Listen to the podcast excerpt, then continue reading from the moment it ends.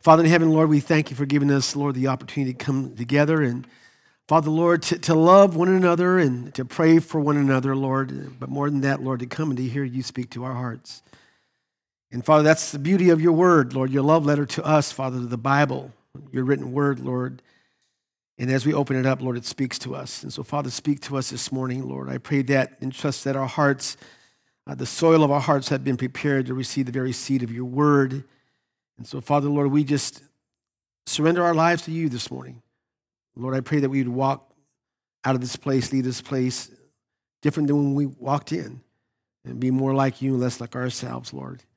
We love you. We praise you, Lord. I decrease that you increase. I empty myself of myself. So fill me with yourself that everything that I say and do, every thought that enters my mind would be of you and not of me.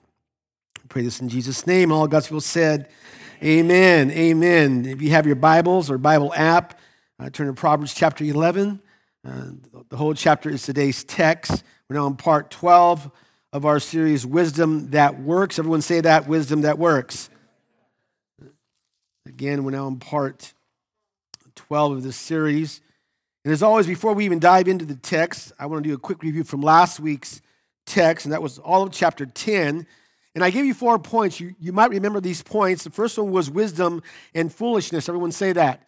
Wisdom and foolishness. That's in verses 1 through 5 of chapter 10. And, and Solomon writes A wise son brings joy to his father, but a foolish son grief to his mother. So, wise son, glad father, foolish son, sad mother, right? And then he goes on to say, being right with God brings a, a benefit that money cannot buy. In, fact, it can save your life. Also, he says that God will take care of the righteous. If you believe that, say amen. That they're satisfied, that we're, we're satisfied, right? But he will, God will block the cravings of the wicked, leaving their greedy desire and their craving for wealth and life unfulfilled and unsatisfied. And then Solomon says, hard work, we know this, right? And diligence will be rewarded, and laziness won't. The second point of last week's text was effects of speech. Everyone say that. And that's in verses 6 through 14. And there Solomon points out the effects of good and bad communication on oneself and also on others. The third point was wealth and security. Say that. And that's in verses 15 through 17. And he says that the earnings of the righteous person brings about, I love this, life giving results. But there's that contrast, but the wicked squander their income for what? Sinful purposes and bring ruin upon themselves. And the fourth point of last week's text was deeds and destinies. Say that. Deeds and destinies. And This is verses 18 through 32. And it's connections between actions and their consequences and what we do and what we say and the outcome of that. And wisdom, wisdom does, wisdom produces acceptable speech, whereas a lack of wisdom produces offensive and perverted speech. And the text says, the tongue of the righteous, I love this, is choice silver. Don't you love that? In other words, their words and advice are of great value, but there's a contrast there, but the heart of the wicked is of little value. In other words, friends, this is why their desires, the wicked, their desires are worth nothing. This now brings us to today's text, and the title of my message is Wisdom Avoids Wickedness. Everyone say that. A little more enthusiasm, say that. Wisdom. All right, like that. Now, remember back in chapter 10, we started the actual Proverbs in Solomon's series, Solomon's series of two phrase, single verse, observations, wisdom sayings. And we know this, right? Each proverb, each verse is its own sermon. What we have here is moral principles, nuggets of truth, a practical wisdom, This listen now, given to instruct our lives, lessons for life. Now, what we have in this chapter, just like in the previous chapter, are contrast couplets. Say that. Contrast couplets. Con, in other words, contrasting thoughts that have been linked together with the word but. Say but. Now, I want to say this. It is not easy, friends, Okay, I've been, I've been here as your pastor for almost 30 years now. It is not easy to exposit the book of Proverbs. I've exposited a lot of the books of the Bible, but this is not easy, not to mention creating an outline for each message. And I'll tell you why. Two reasons. First of all, because each verse is separate and complete in itself. And, and most of the time, unrelated to the next verse. Okay, so they're, they're like random thoughts. But that's just Hebrew poetry. That's the way it is. Second of all, there is very little to comment on because each of them become a complete little thought and finish within the verse itself. So it's, it's kind of like, it's almost, they're all already expositing just on the verse itself. You really don't have to do a lot of ex- explanation on that. So it's kind of difficult to kind of expound, but I'm, I'm doing my best to expound as much as I can, right? Okay, all right. So five points. If you're ready, say yes. Number one is this honesty and righteousness. And say that honesty and righteousness. And we're going to look at verse one.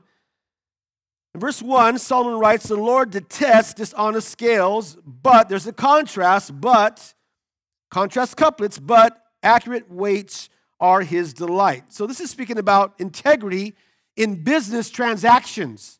Got it? integrity in business transactions. Now, in the ancient times, they used to do all of their merchandising with balanced scales, and they had these little weights, or at that time, perhaps stones. These little weights of stones, and the weights of stones would be set on the other side of the balance, and they would put, like perhaps grain or grapes or whatever it might be, on until the scales balanced out.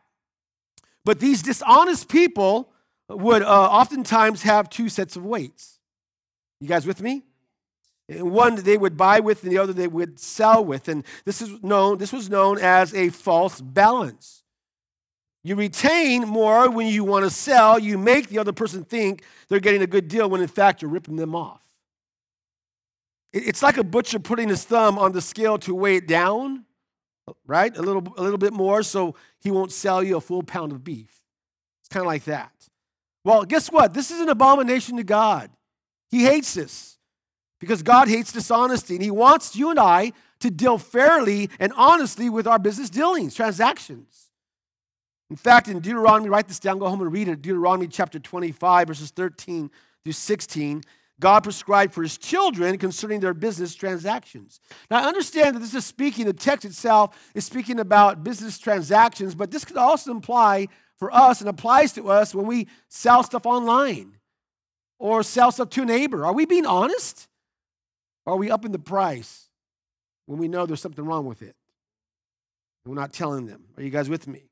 God hates dishonesty. But guess what? He delights, he delights in honesty. God loves integrity and honesty in all of our dealings. And I'll never forget, my, my, my daddy's now home with the Lord, been almost five years now, and he says, Mijo, integrity is all you have. That's all you got. God loves integrity and honesty. So, you guys ready for the lesson? Here's the lesson honesty is more important than your pocketbook.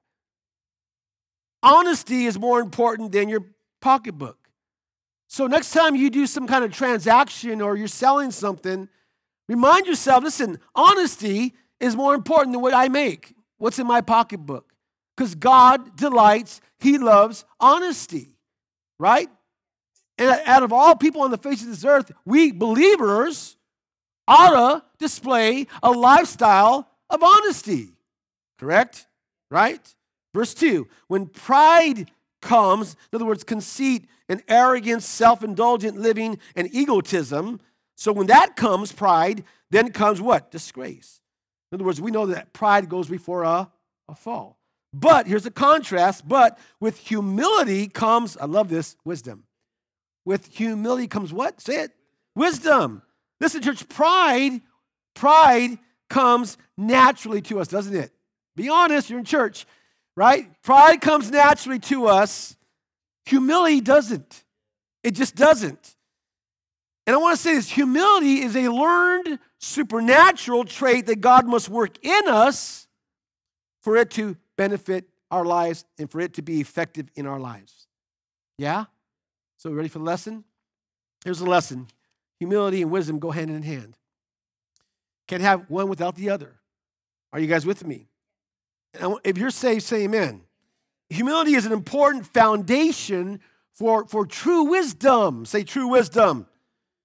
Because what it does, it recognizes, and I love this, it recognizes the truth about who God is and about who we are.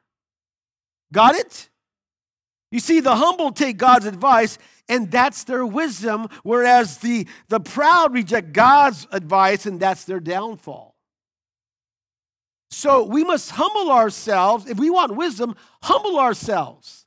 And, and humbling ourselves is saying, God, I know you're God and I'm not. You know, you're higher, smarter, stronger than I am. And Lord, I need you, and therefore I need your wisdom. I'm going to humble myself, Lord, walk in humility because I need your wisdom. Verses 3 through 8, if you're still with me, say amen.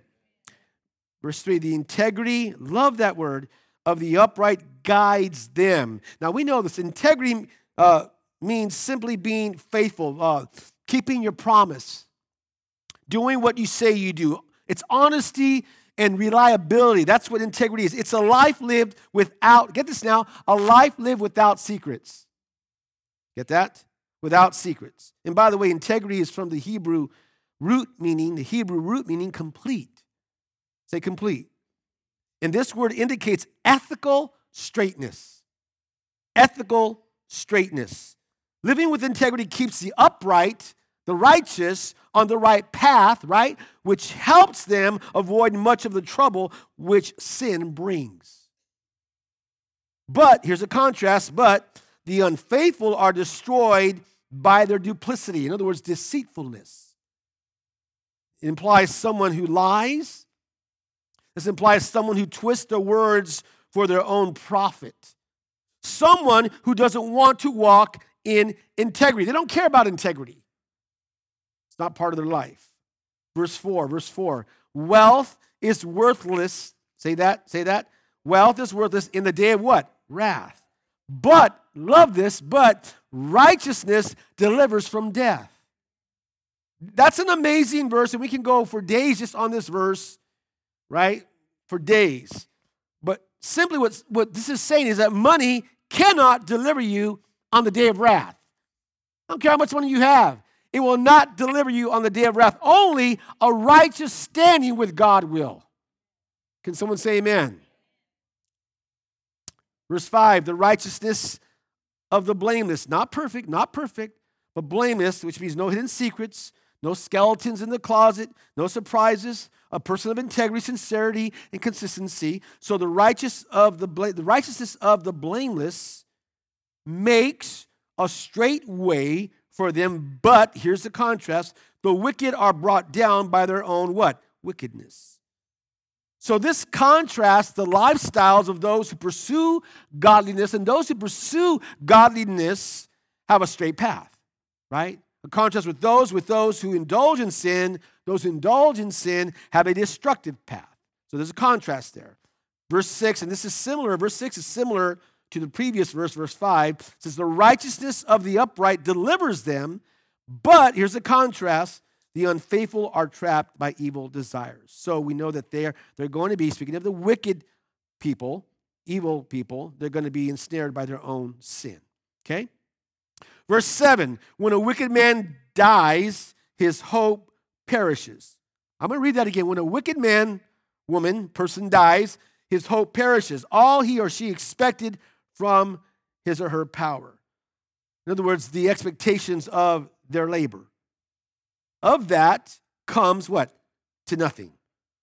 So the wicked person will lose all of their money, all of their possessions, lose everything that they achieved in life because why? Because they lived only for the temporary.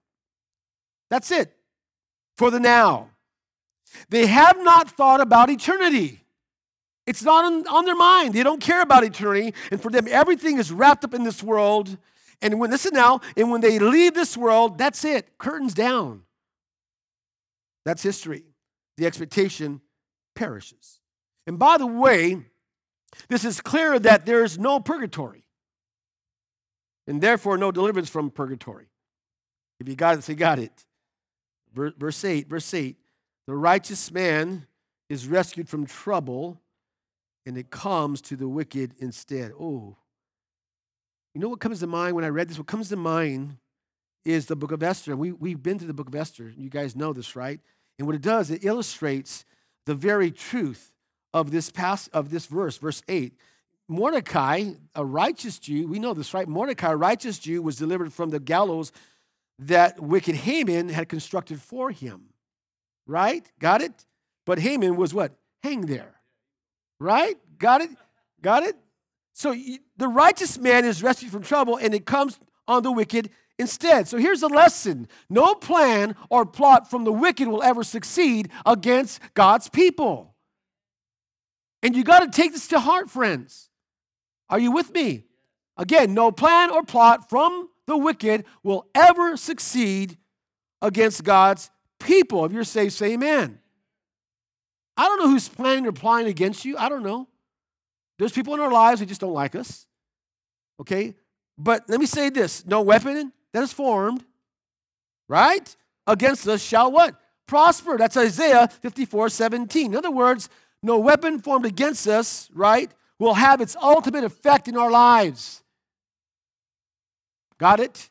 Whatever they're planning plot against you, that will not have its ultimate effect on my life in your life. Amen? So, honesty and righteousness, number two, is words in community. Say that. Words in community. Write that down. Verses 9 through 15.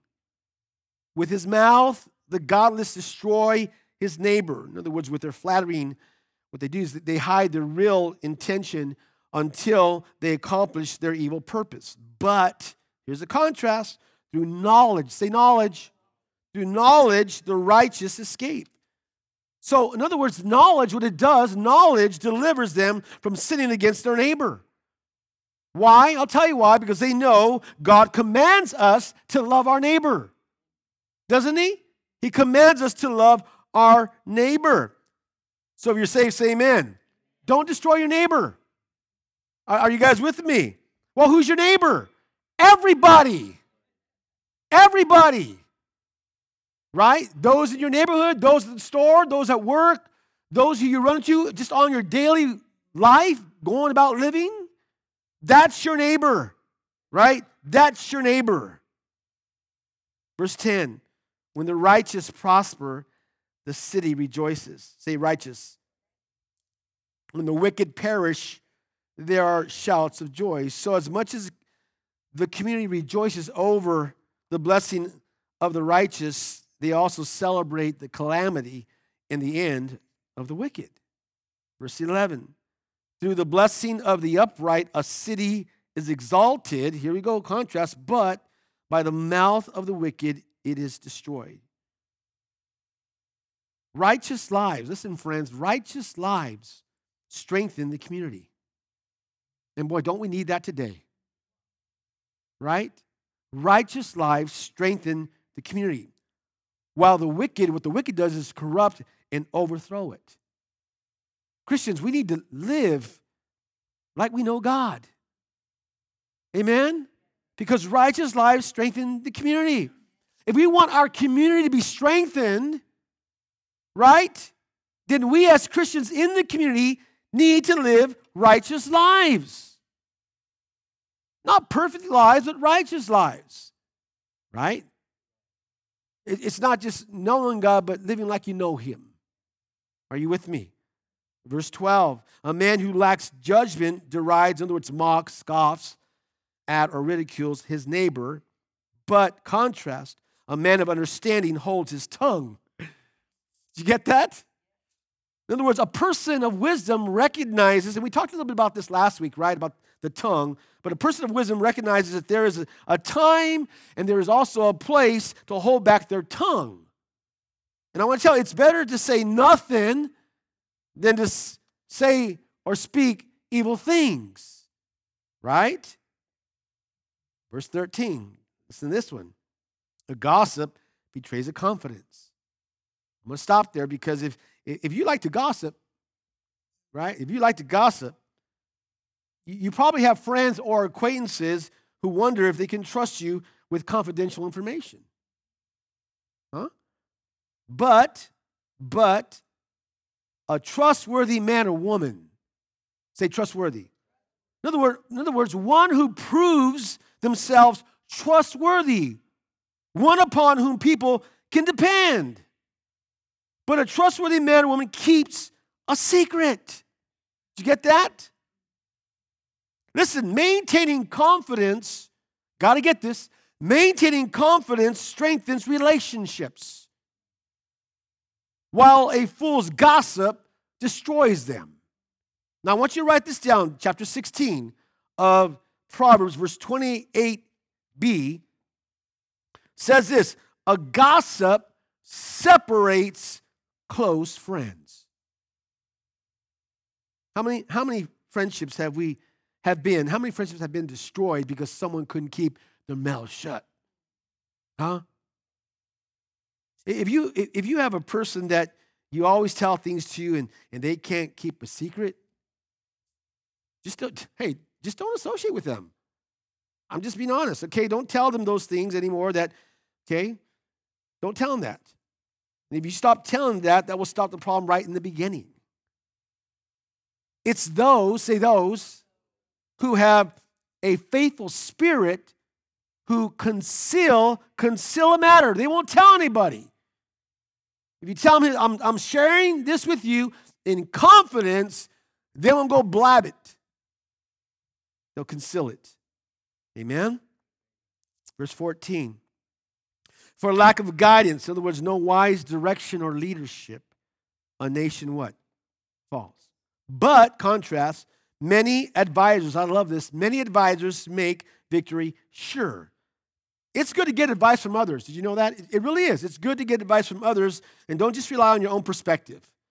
And before we make major before we make any major decisions, major decisions, we should talk to people because there are always areas that we have not checked out, right?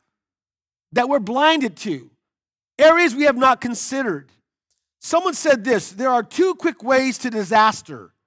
Number one, don't take counsel from anyone. Number two, take counsel from everybody. right? If you're saved, say amen. We, listen now, we need to get godly counsel.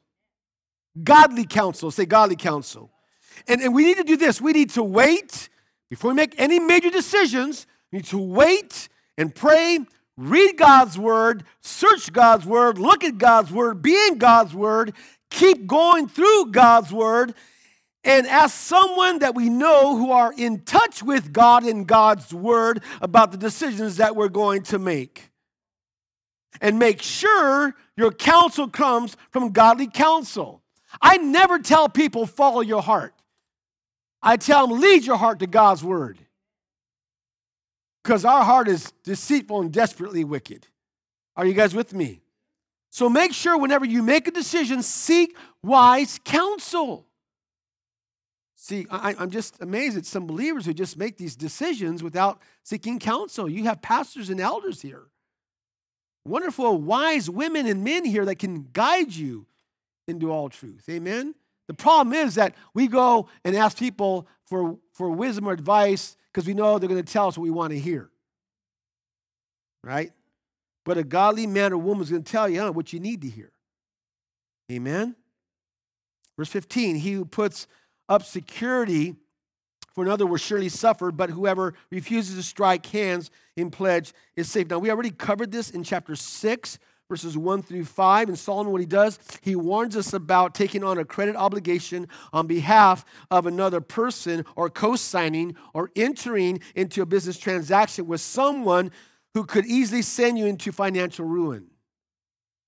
In other words, he's saying this there is security, say security, in being responsible only for your own debts. Okay, for the things that you and I have control over. Honesty and righteousness. Number two, words and community. Number three, kindness or selfishness. Say that. Kindness or selfishness. Verses 16 through 17.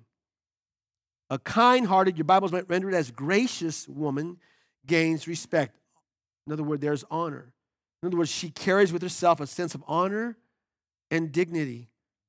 Her kind and pleasant disposition give her, in other words, an honored and powerful standing in the community. But, contrast, ruthless men gain only wealth. In other words, honor, honor and dignity is not important to them. Not important to them. All, all they care about is money and making money. Get all you can, can all you get, sit on the can and spoil the rest. That's their mindset. They're selfish. Wealth is their God. Verse 17. A kind man benefits himself. Now, now, now, the New Living Translation says like this Your own soul is nourished. I love this when you are kind. Uh, the King James, I love the King James, what it says. The merciful man or woman, say merciful, doeth good to his own or her own soul. In other words, the one who shows mercy to others will be shown mercy, right? Matthew chapter, Matthew chapter 5, Matthew chapter 5, excuse me, verse 7, Jesus, the master of mercy, said this Blessed are the merciful, for they shall receive what? Mercy. Get that? I want you to write this down. Luke chapter 6, verse 38. Luke 6, verse 38. I'm going to read it to you, and I'm going to point something out to you about this verse. Luke 6, 38. Give, and it will be given to you, a good measure pressed down, shaken together, and running over will be poured into your lap. For with the measure you use, it will be measured to you. Now, let me say this, okay? Christians, pastors, Christians, teachers use this verse to talk about tithing or offerings or giving, but the context, if you read the context of that chapter, it's showing mercy. This is about mercy. In other words, you give mercy and it will be given to you. A good measure pressed down, shaken together, running over, will be poured into your lap. For the measure you use, it will be measured to you. He's talking about mercy. In fact, the verse prior to 38, friends, you'll see where Jesus talks about mercy. I'm not saying you can't use that, but it's it's in con- contextually, it's speaking about mercy. Are you guys with me? So here's the lesson: be merciful. Say that. What's mercy? Mercy is love in action. Write that down. Say love in action. Love in action. And what it means, it means, listen now, I will be patient with others. Oh boy, that's a big one, huh? I will be patient with others. I will forgive those who have fallen. I will help those who are hurting. Listen now, I will do good to my enemies. Whoa. Huh? Why be merciful? I mean, think about it. Why should I be merciful? Well, because God has shown me mercy. And you know why? because I'm going to need mercy in the future. Perhaps tomorrow, perhaps today, perhaps next week. I'm going to need it right? I'm going to need it in the future. We need mercy in the future. Be, be, be good to yourself. How, how, how, how am I good to myself? I'll tell you how. Be merciful to others. And that's, that's the whole text there, okay? If, if I want to be good to myself, then I'll be good to others, merciful to others. And I hope here, I cry out, we're known as a place of mercy. In other words, friends, that we are patient with others. Not only that, but that we, we're forgiving to the fallen and that we help those who are hurting. And, and even when people do bad to us, we do good to them. Can I get an amen? If we give it, we get it. If we don't give it, we don't get it. Got it? right? Right? Okay.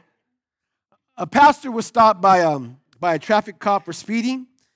And as the cop was about to write the ticket, the pastor said to him, uh, Blessed are the merciful, for they shall receive mercy. And the cop handed the pastor the ticket and said, Go thou and sin no more. That's cold blooded, huh? it's cold blooded. All right? It's all good, though. but, look at the contrast. But a cruel man brings trouble on himself, on herself. In other words, when you try to hurt someone else, you end up hurting yourself. Yeah? Verses 18 through 22, you're still with me, say amen. The wicked man earns deceptive wages. In other words, they are neither real or lasting. And what they think they're getting is going to bring them security, but instead it's deception. It's deceptive. It's unable to bring them long lasting expectations. But there's a contrast he who sows righteousness reaps a sure reward. So we know this is a law of the harvest, right? Law, law of the harvest. What you sow is what you said, reap. So their righteous work is like seed that has been what? Sown, planted. Now the reward may be material, it might be spiritual, it might be relational. The principle is the lasting value of the rewards of righteousness. Those rewards are lasting. Verse 19 The truly righteous man attains life. I love that. In other words, the path of righteousness is a path of life. But, here's the contrast he who pursues evil goes to his death. They're on the path of death. Very simple, right? It's very self explanatory. Verse 20 The Lord detests men of perverse heart, in other words, full of crookedness and malice. But, contrast, he delights in those, say, he delights. He delights in those whose ways are blameless. Friends, the Lord, God, the God that we serve and worship, is, listen now, is well pleased with those who are pure and straightforward in their conduct. In other words, friends, listen now, He delights in us. Got it? That should blow your mind that He delights in those who are blameless. Wow. That when I walk in a way that's blameless and righteous, God delights in me. He delights in you. How amazing is that? Verse 21 Be sure of this. Take, in other words, when he says be sure of this, take this to the bank, man. It's a guarantee. Count on it. Be sure this the wicked will not go unpunished, but those who are righteous will go what? Free. In other words, those who live righteous lives, who practice, practice, say practice righteousness will escape judgment. We're talking about a lifestyle, practice. Verse 22, love this one. Like a gold ring in a pig's snout is a beautiful woman who shows no discretion. The message says it like this like a gold ring in a pig's snout is a beautiful face on an empty head. And so what Solomon does here, he uses some humor here, right? He uses humor here in this verse, and he we know this, right? He and the nation, he and his nation hated pigs, right? They believed that pigs were unclean, unholy animals, right? This is why they never ate them. To this day, Jews don't do that. Okay? Only what is kosher. And Solomon's point is on, uh, and, and his, this is the point. An ugly pig doesn't become beautiful even if it has a gold ring in its snout. Got it? In the same way, a foolish woman, a foolish woman, one who refuses God's wisdom is never really beautiful. That's what he's saying. So you ready for the lesson? Here we go. Discretion is more important than beauty. Huh? Right? Discretion is more important than beauty. What does our culture emphasize today? Beauty, right? It's all about beauty. They never talk about discretion or wisdom. True? Our culture is all about beauty, right? TikTok, Instagram, Facebook, you know it, right? It's all about beauty. Some of you, you know, you take your picture on a selfie or something on Facebook and, you know, because you want to look beautiful. And I don't know why everyone takes a picture, they got to go do this. Look at me, look at, they got to do this. What's up with that? Right? What's up with that? Right? And then they put all kinds of filters on it, right? Like, well, that, that doesn't look like you, you know, right? Okay. But discretion is more important than beauty. What's discretion? Discretion is now, and I've, I shared with you from the very beginning of this series. Discretion is deciding what should be done in a particular situation using sound judgment. It's carefully assessing, say assessing, assessing how and when to act or not under circumstances that require it. It gives us the ability, I love this, it gives you and I the ability to make right, sound decisions. Huh? So, beauty without discretion, it just isn't right. Solomon's, Solomon's saying it doesn't work. I don't care how beautiful you are. Okay? But it does you no good if you have no discretion. Right?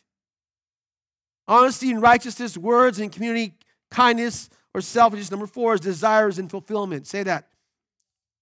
Stay with me now, verses 23 to 24. The desire of the righteous ends only in good. Did you get that? The desire of the righteous ends only in good. In other words, it's going to work out for the good, be fulfilled for the good, the righteous. But here we go, the contrast the hope of the wicked only in wrath. So again, the contrast of the righteous and the wicked are seen in their what? In their destinies, the outcome of their life. Verse 24 one man gives freely, yet gains even more. Another withholds unduly, but comes to poverty. There's contrast, comes to poverty. So there's a scattering here, right? There's a scattering that causes increase, and there's a holding that leads to poverty, right? Now I want you to write this down. Second Corinthians chapter 9, verse 6, and we covered this in depth and detail in our series in the book of Second Corinthians months ago. And Paul writes, Whoever sows sparingly will also reap sparingly. Did you get that? And whoever sows generously will also what? Reap generously. David Guzik said this when we are selfish and ungenerous with what God has given us, we should expect that God would grant less to us. Who? Verse 25, and this goes hand in hand with the previous verse. A generous man will prosper. He who refreshes others will himself be what? Refreshed. So, so here, here's the lesson be generous. Say that. Be one who sowed seeds of generosity. Be generous. Now, I want to say this. When it comes to our giving, okay, we need to be generous. Now, now, now, I don't want to get too too much into this, but the idea of a tenth, a tithe, that's Old Testament. That's a good thing. That's a good place to start right? Good principle to follow. The tithe was mandatory in the Old Testament, but it's never commanded in the New Testament. Now, I want you to follow me here. The law, the law was percentage. New Testament is proportion. Percentage Old Testament, New Testament proportion. What was a percentage Old Testament is now a proportion New Testament. And by the way, proportional giving can be much more generous giving than just a tithe. Got it? You're saved, say amen. As you mature as a Christian, as you mature in your Christian walk, you understand what giving is all about, don't you? Right? As we grow, we understand what giving is all about. It's, it's a natural, normal part of any maturing Christian. So I want to say this. That's why we don't have, have to hammer you, hammer you with it every single week. We rarely talk about money here. Rarely. Are you guys with me? And I trust that God is moving in your heart to give. It's between you and the Lord. We're not really doing really great financially here since COVID and all that, but I'm trusting that God's moving in your heart to give. this is your church, and this is what you call your place of worship, then give. Be generous, amen? Now, I want to say this there's a place for wisdom in helping people in need. There's people out there who say, Can you help me? Use wisdom. Is it a legitimate need or not? Ask God, God, give me wisdom. Should I really help be generous to this person or not because there's a lot of shysters out there, right? Got to be careful. But use wisdom in that. And we can't help everybody. I get that. But don't be stingy. Don't be stingy, right? Acts 20 35. In fact, they quote Jesus here. Says it's more blessed to give than to receive. It is so, I don't know about you, but see, I was taught by my parents and through the Word of God that it's, it's amazing to give. All right? It's amazing to give. And my parents taught me, man, be generous, mijo, give, be a giver. And, and I, have been taught that all my life. And, and I just say, Lord, I'm, I'm just going to be generous and be, be a giver. It, it's so, it's such a blessing when you give, right? It's better to give than to receive. Verses 26 to 27, people curse the man who hoards grain. In other words, a seller of grain who refuses to sell, hoping to, be, hoping to manipulate the market and gain much more of a higher price later. But, say, but, blessing crowns him who is willing to sell. This is the one who sells it. The one who makes it available, right?